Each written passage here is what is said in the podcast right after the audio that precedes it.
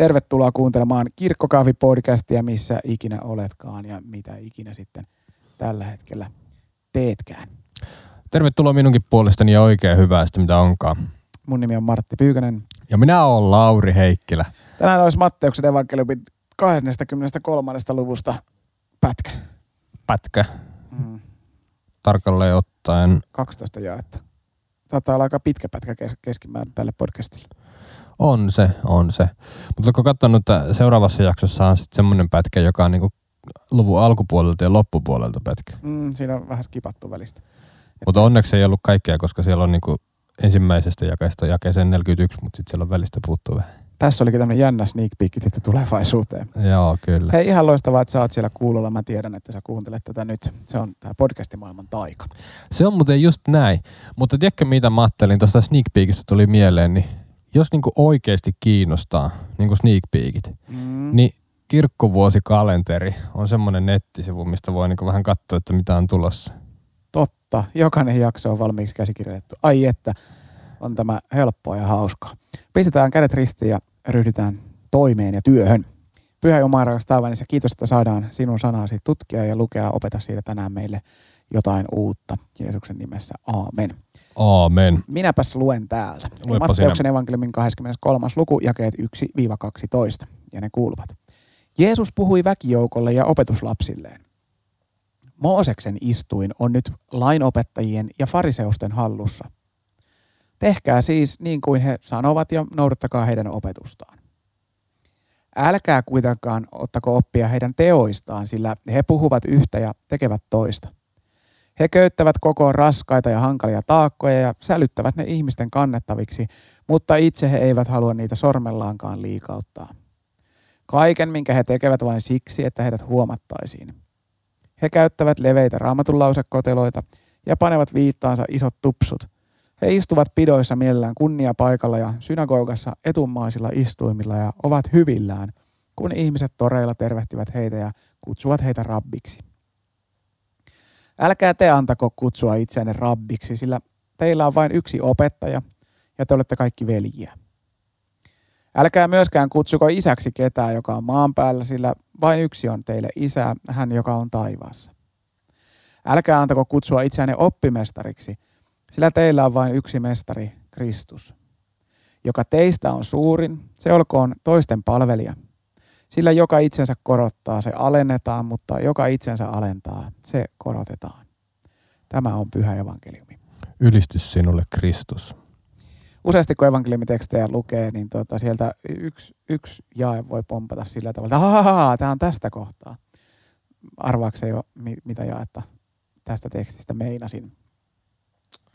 Öö, Et aivan arvannut.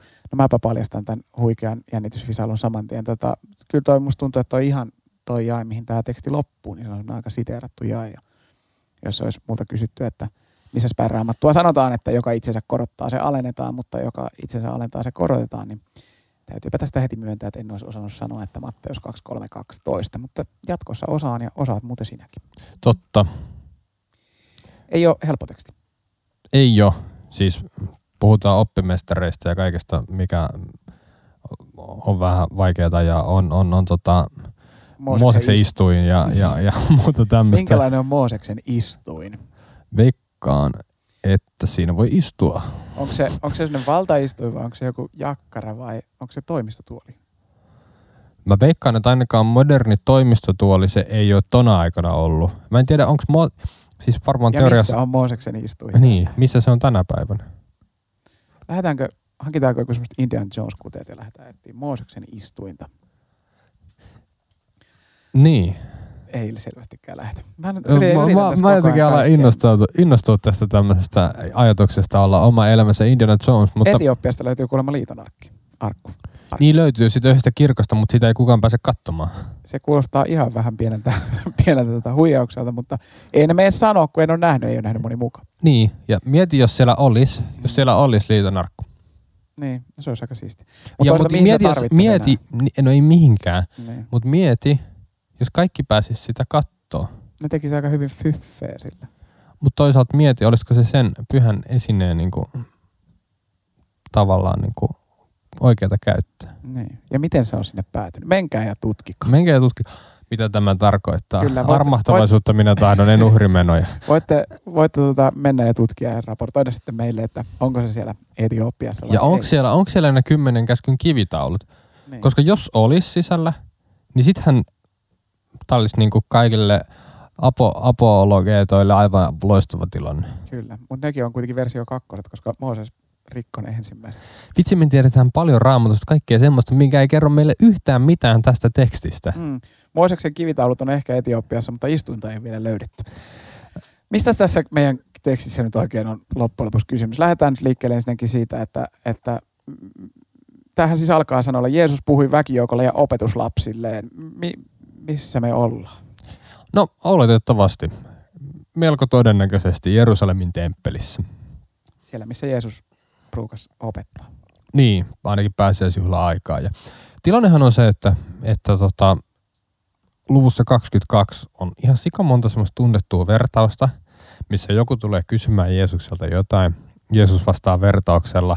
Sitten jengi on sillä, että, "Ää, mitä tuo pitäisi vastata. Ää, ää." Ja sitten saanut kaikille niinku jauhot suuhun. Osa on niinku hyvällä, osa pahalla yrittänyt kysy- kysyä. Tai tietysti siis mä ajattelen, että kun me luetaan helposti sitä, että on yrittänyt pahalla kysyä, niin tiedätkö, niin kuin, kyllähän me, jos joku tyyppi vaikuttaa meistä vähän siltä, että kannattaako tuota seurata, niin me kysytään sitten kysymyksiä. Mm. Mm. Mä luulen, että nämäkin on niin kuin ihan vilpittömiä niin kuin sillä lailla, vaikka tässä niin kuin on sitä, että ne haluaa Jeesuksen pois tieltään, mutta kai ne niin kuin oikeasti, vaikka fariseukset, niin kyllä ne niin kuin, mä uskon, että ne niin kuin halusi totuutta. Mm, Joo, ja varmaankin niin kuin, tavallaan Jeesus liikkuu sellaisella alueella, mikä, mikä resonoi niillä. Niin kuin. Mm, kyllä. Mutta tämä on se tilanne, että Jeesus, Jeesus on niinku vastaillut niitä kysymyksiä ja viimeinen jae luvussa 22 ennen, juuri ennen tätä pätkää, niin siinä sanotaan, että kukaan ei enää rohjennut kysyä Jeesukselta mitään. Onko se, niin kuin, miten niin arvioisi tämmöisenä pedagogisena suorituksena, että jos oppilaat kysyy ja opettaja vastaa sillä tavalla, että kukaan ei enää rohkene kysyä mitään. No ehkä se osoittaa jonkinlaista semmoista a- au, niin arvovallan ilmestymistä, että Niin. niin. wow, että nyt Mutta kaikki, kaikki, kaikki ihmisryhmät oli toisaalta saanut kysyä. Mm, Että oli nämä keisarin kannattajat ja, ja oli, oli saddokeukset, oli fariseukset käynyt kyselemässä kysymyksensä, että et nyt oli kysytty kysymykset ja nyt Jeesus pääsi niinku aloittaa saarnaansa. vihdoin Niin, tai varmaan, en mä tiedä. Tämä on niin vaikea, kun se kulttuuri on niin erilainen ollut, että on vaikea niin nähdä tästä, että miten se nyt oikeasti on mennyt, mutta näin tämä niin mun päässä toimii. Kulttuuri on erilainen. Matteuksen evankeliumi kelle kirjoitettu?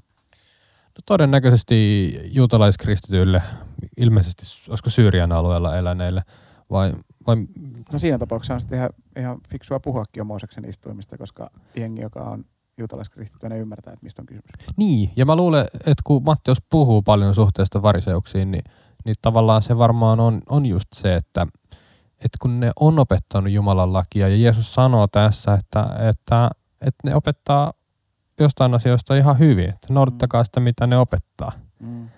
On hyvä huomata, että, että Jeesus tosiaan niin kuin paljon peilaa, peilaa asioita suhteessa fariseuksiin tai fariseusten opetuksiin tai fariseusten elämään. Ja fariseuksethan seikkailee raamatussa ihan valtavasti ja on hyvä niin kuin hoksata se, että fariseuksethan ei ole suinkaan ainut niin kuin ryhmittymä, jotka jollain tasolla tulkitsee vanhan testamentin, nykyään vanhan testamentin silloisia raamatun tekstejä, mutta, mutta sitten ei Jeesus vaivaudu käymään keskustelua niinkään ainakin hellenistien kanssa, tai ei Jeesus vaivaudu käyttämään niin kuin, niin kuin ajamaan itseään konflikteihin sellaisten tyyppien kanssa, jotka ei niin kuin mitenkään tunnu niin kuin olevan kovinkaan likeellä. Mutta ilmeisesti Jeesukselle fariseukset oli semmoinen niin kuin ryhmä, jolla oli niin kuin paljon ihan oikeita juttuja, ja sen takia sitten niin kuin useasti fariseukset törmää Jeesukseen ja Jeesus törmää fariseuksiin. Ja Mm. varmaan tunnetuin fariseus sitten kaikista lienee sitten apostoli Paavali, Totta. joka, joka sitten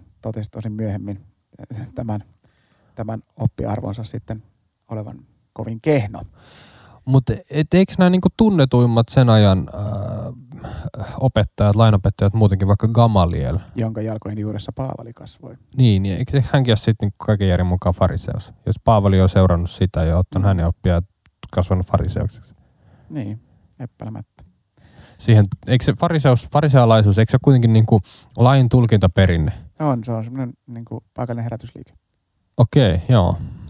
Ja nyt kun tuosta Mooseksen istuimesta pyöriteltiin tuossa alussa, niin, niin, niin tämähän on tietysti, ettei nyt ihan vaan me pyörittelyksi, niin, niin Mooseksen istuin on siis tietysti samanlainen termi kuin vaikka puhuttaisiin vaikka kor, niin kuin tuomarin istuimesta. Että, Piispan istuimesta. niin, tai piispan istuimesta tai siis vastaavasta. Eli puhutaan siis virasta, että, että kuka sitä virkaa nyt hoitaa, kuka on korkeimman oikeuden tuomari tänään, niin, niin sillä on se jakkara hallussa ja silloin se, mitä hän sanoo, mitä hän päättää, niin on se, mitä, mitä niin kuin, miten valtakunnassa tänään eletään.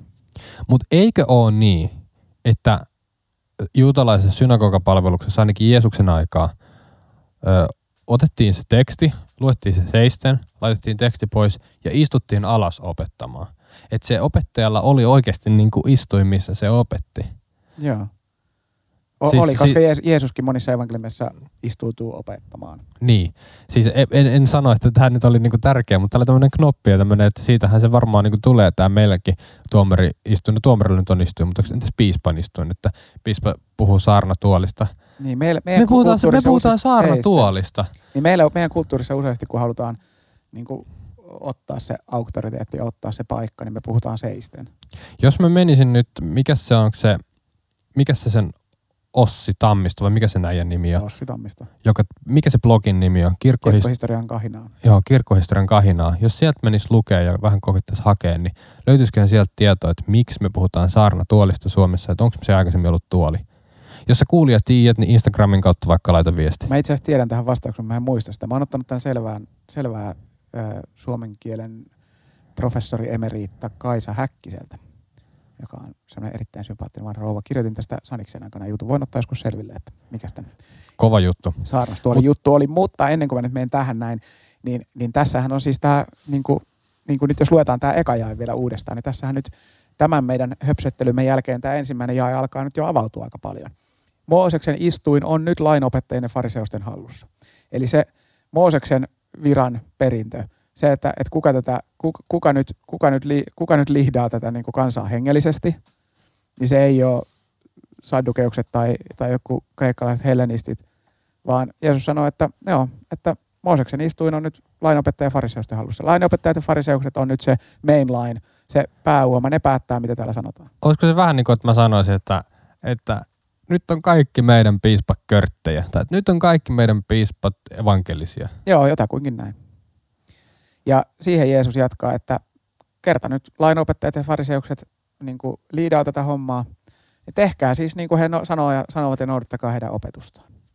Älkää kuitenkaan ottako oppia heidän teoistaan, sillä he puhuvat yhtä ja tekevät toista. Eli, eli Jeesus, Jeesus tässä niin kuin ei lähde kippaamaan paikallista piispanistuinta alas, Mm, niin.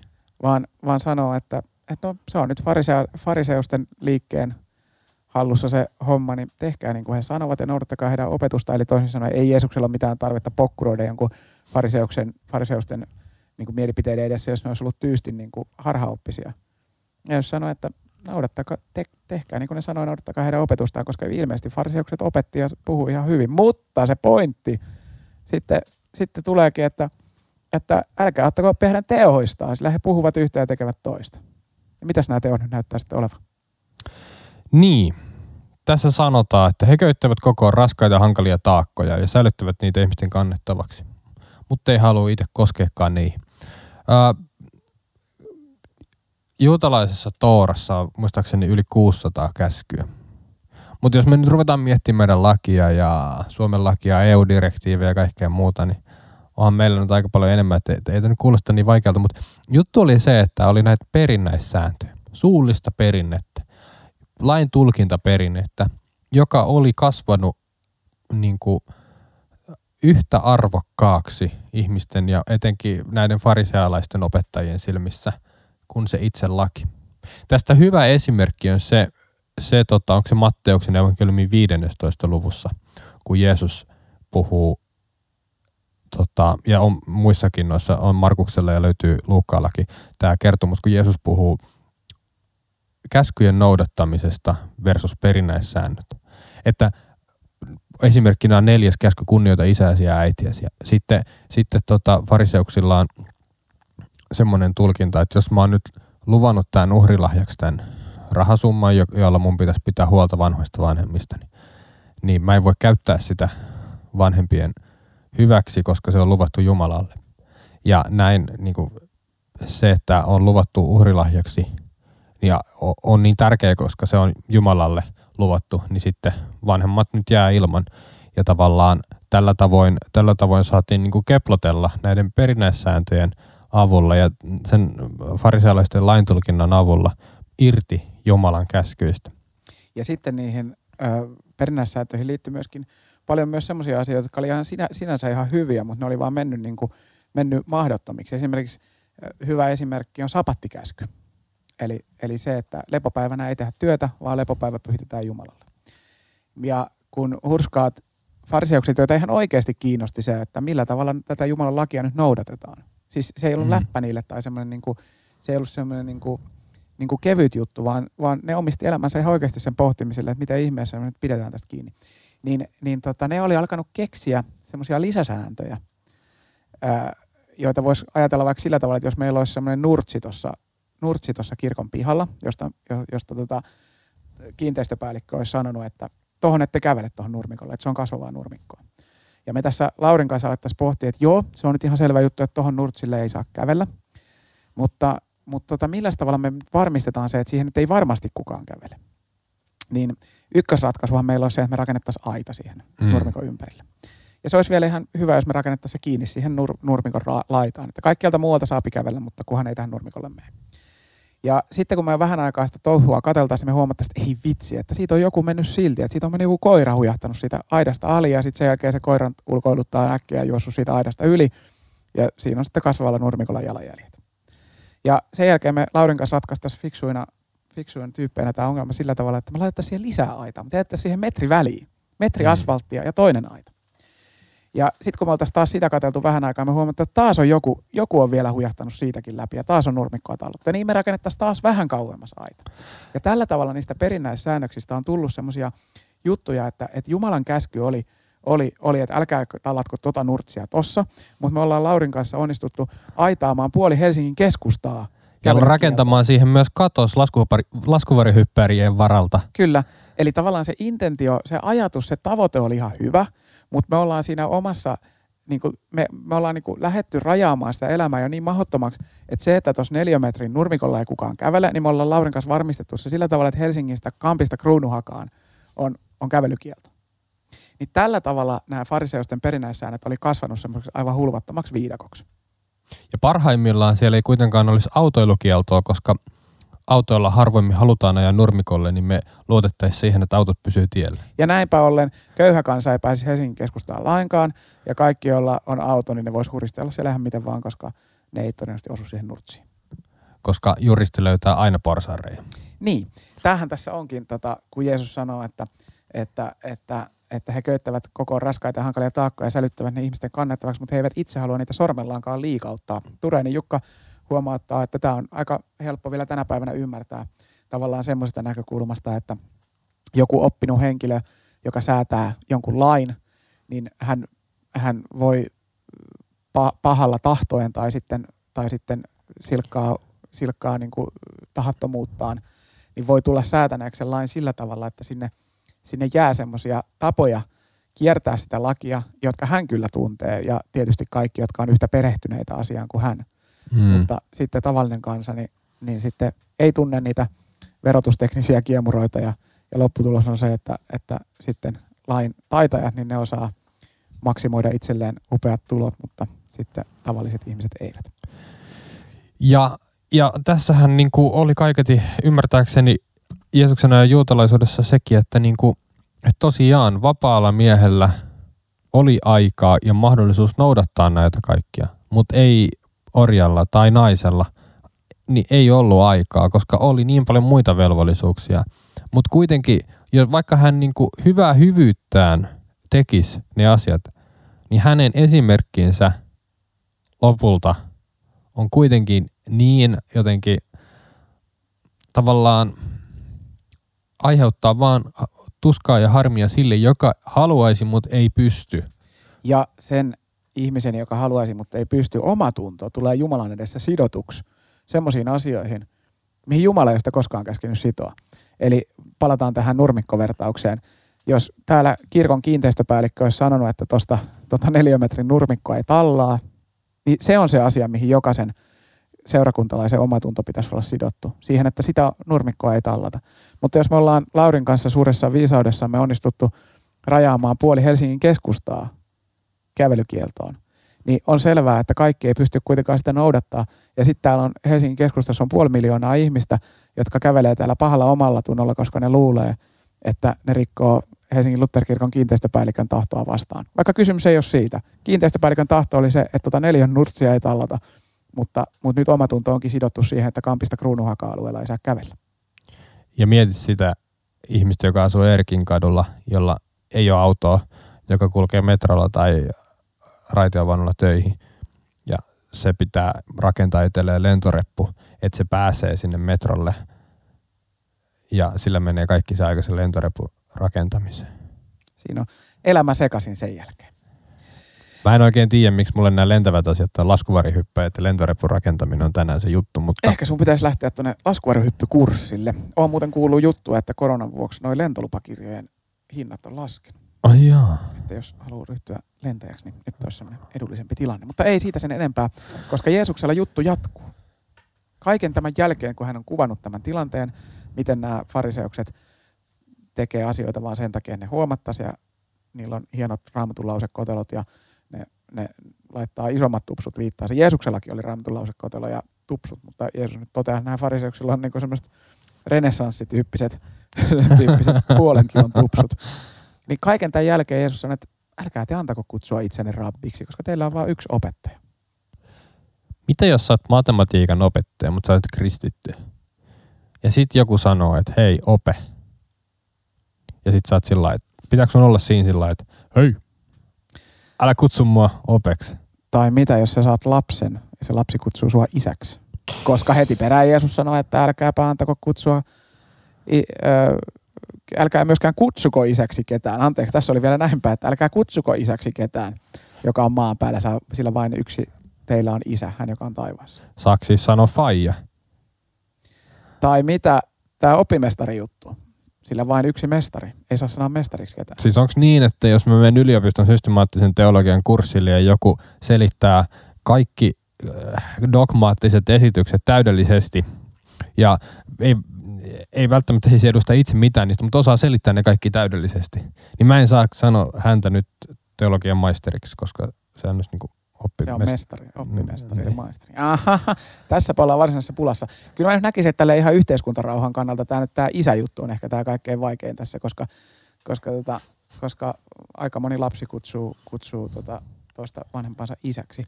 Kyllä mä sanoisin, että vähintään yhtä vaikea on se, että jos ei se sano itsensä maisteriksi, kun mietin nyt, jos tekisi työhakemusta korkeampi korkeakoulututkinto suoritettuna, niin mikä sulla on siis suoritettuna? No se teologian kandista seuraava, siis mm. siis maisteri. Älä kutsu mua sillä nimellä. Kutsu mua, joo. Tota, Onko nyt joku näistä semmoista, semmoinen, mitä me voitaisiin lähteä etsiä raamatusta nyt sillä tavalla, että Jeesus olisi, Jeesus olisi jossain kohtaa kehottanut tekemään toisin. Jos me nyt ajatellaan, että tässä on nyt kolme. Tässä on rabbi, isä ja oppimestari. Löydetäänkö me jostain näistä jotain, jotain johtolankaa johonkin suuntaan? No mä palaan siihen, mitä mä sanoin aikaisemmin se, missä Jeesus puhuu niistä perinnäissäännöistä ja Jumalan käskyistä. Mm. Jeesus sanoo, että käsky kunnioita isäsi ja äitiäsi. Jeesus sanoi isäksi. Mm. Niin, Jeesus, Jeesus käskee kunnioittaa isää ja äitiä ja, ja, tota, ja toinen, missä, niinku, missä tota, Jeesustahan kutsutaan myös rappiksi. No toisaalta tässä nyt on sillä teillä vain yksi opettaja. niin.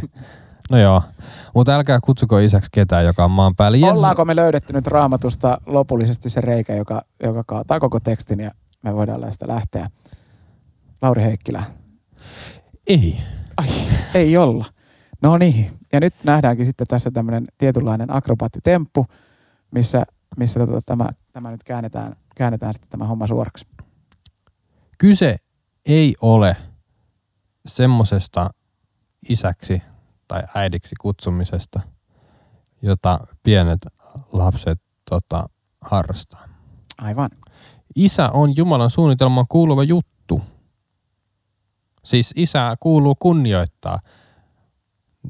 Mutta millä sä nyt vielä tämän selität, että tässähän nyt Jeesus sanoo, että älkää kutsuko isäksi ketään, joka on maan päällä. No ihan, ihan sillä, että Jeesus tosiaan käskee noudattaa neljättä käskyä, joka on kunnioita isäsi ja äitiäsi. Mm. Se ei ole, se ei ole, että kunnioita niitä, jotka toiset maailmaa, vaan se, siinä niin kuin käsketään kunnioittaa isää Mm. ja äitiä, jotka on ne maalliset vanhemmat. Tässä ei mennä mihinkään semmoiseen niin hengellisiin sfääreihin tässä käskyn noudattamisessa. Mm. Mutta hengellisesti ei ole mitään suurempaa opettajaa, isää tai oppimestaria kuin meidän pyhä Jumalamme. Ahaa.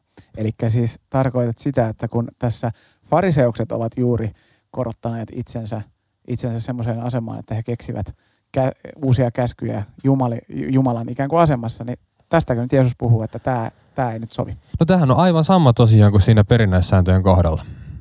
Että, että kun tavallaan äh, lupaat jonkun lahjan ja annat se joskus myöhemmin, niin nyt sun ei tarvii tukea sun vanhempia, kun he on kuolemankielissä. Ja tämä kohta on myöskin helpompi ymmärtää, kun muistetaan, siirretään meidän ajattelumaailma jälleen täältä 2021 Suomesta sinne ajanlaskun alun Lähi-Itään.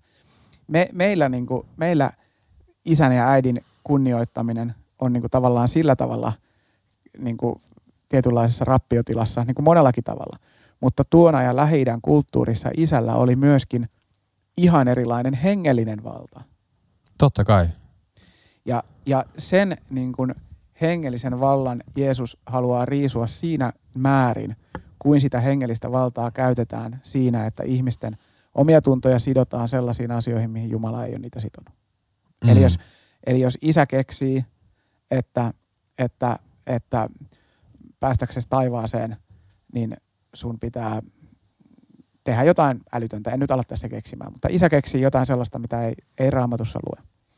Niin, niin se, se, se, se isän, isän virka ei mene hengellisesti tässä nyt niin kuin sen yhden ja ainoan isän yli, hän joka on taivaassa. Mutta entäs sitten, jos mä olisin nyt 15-vuotias nuori mies Mm. ja mä olisin sillä että mä en varmasti lähde kirkkoon. Mutta mun isä sanoisi, että kylläpä lähdet Mm. ja käskisi mut autoon ja me mentäis kirkkoon. Mm. Tekeekö se isä siinä niinku väärin? Ö, tekeekö isä jotain, minkä, mikä on ristiriidassa raamatun kanssa? Mielestäni ei varsinaisesti. Sitten mä ajattelisin, että, että, että isä tekee tässä oikein. Mielenkiintoista. Mielenkiintoista. Mielenkiintoista. Joo. Alammeko käsittelemään lapsuuttasi enemmänkin esimerkkien kautta? Ei, ei tämä ei ollut, ei ollut real life example mun elämästä. Mm. Mut niin, mielenkiintoinen teksti. Jos tästä nyt pitäisi kaivaa joku semmonen härkisburgeri tästä, Mm. niin että ihmisten antama kunnia ei ketään pelasta. On tutkittava itseään ja tekojaan ja tutkittava niitä Jumalan sanan valossa. Ja kukaan ei voi sitoa eikä vapauttaa myöskään omaa tuntoa ohi, ohi Jumalan sanan. Se, niin kuin, jos jotkut puhuu yhtä ja tekee toista, niin, niin silti se, mitä Jumala on, Jumala on raamatussa sanonut, niin se on se ykköspiivi ja ykkösjuttu ja vain, vain sillä lopulta väliä. Jumala raamatun sanassa lupaa, että, että, että, että taivaaseen me ollaan matkalla yksin Jeesuksen ristintyön tähden, ei, ei millään, millään muilla konsteilla. Ja jos joku keksii jotain muuta, olipa hän sitten siellä hengellisen valtaistuimen ja plyysi, plyysipenkillä istumassa, olipa hän sun oma, oma vanhempi tai olipa hän se sun joku kunnioittama opettaja, raamatuopettaja tai joku muu. Niin mitä tahansa se keksii ohi Jumalan sanan, ei vaikutusta.